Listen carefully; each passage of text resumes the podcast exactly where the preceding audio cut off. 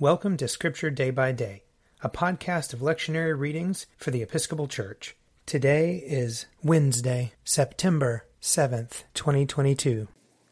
A reading from Job, chapter 30. Job again took up his discourse and said, But now they make sport of me, those who were younger than I, whose fathers I would have disdained to set with dogs of my flock. What could I gain from the strength of their hands? All their vigor is gone. And now my soul is poured out within me. Days of affliction have taken hold of me. The night racks my bones, and the pain that gnaws me takes no rest. With violence he seizes my garment. He grasps me by collar of my tunic. He has cast me into the mire, and I have become like dust and ashes. I cry to you, and you do not hear me. I stand, and you merely look at me. You have turned cruel to me. With the might of your hand, you persecute me. You lift me up on the wind, you make me ride on it, and you toss me about in the roar of the storm. I know that you will bring me to death and to the house appointed for all living. Surely one does not turn against the needy when in disaster they cry for help. Did I not weep for those whose day was hard? Was not my soul grieved for the poor? But when I looked for good, evil came, and when I waited for light, darkness came. My inward parts are in turmoil and are never still. Days of affliction come to meet me. I go about in sunless gloom. I stand in the assembly and cry for help. I am a brother of jackals and a companion of ostriches. My skin turns to black and falls from me, and my bones burn with heat. My lyre is tuned to mourning, and my pipe to the voice of those who weep. Here ends the reading. A portion of Psalm 119, starting at the 49th verse. Remember your word to your servant, because you have given me hope. This is my comfort in my trouble, that your promise gives me life. The proud have derided me cruelly, but I have not turned from your law.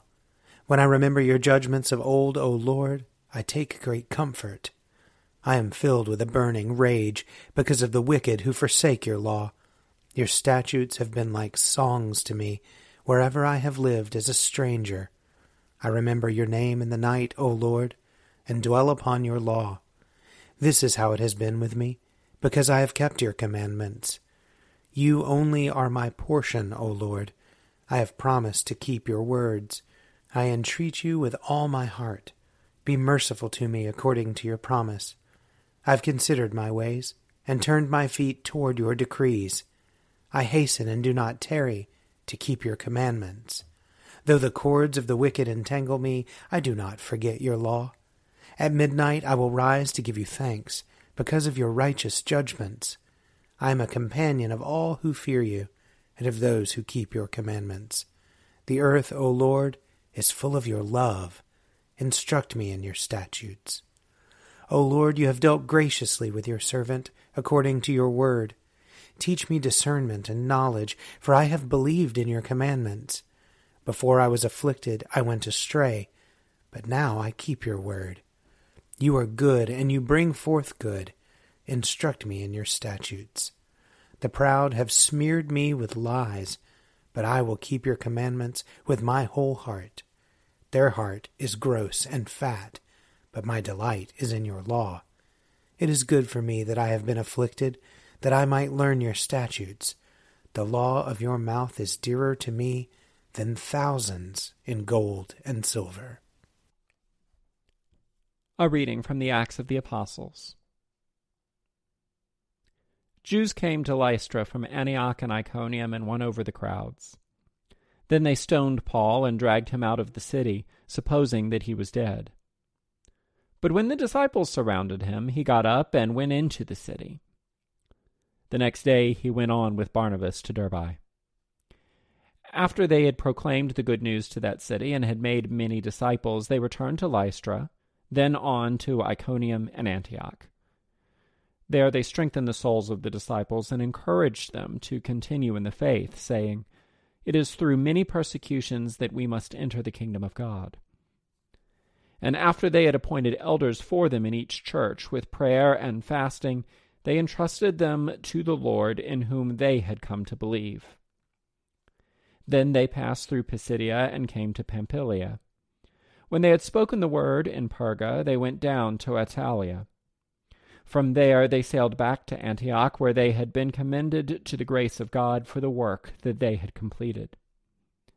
When they arrived, they called the church together and related all that God had done with them, and how he had opened a door of faith for the Gentiles and they stayed there with the disciples for some time. Here ends the reading. A reading from John chapter 11. Now a certain man was ill, Lazarus of Bethany, the village of Mary and her sister Martha. Mary was the one who anointed the Lord with perfume and wiped his feet with her hair. Her brother Lazarus was ill.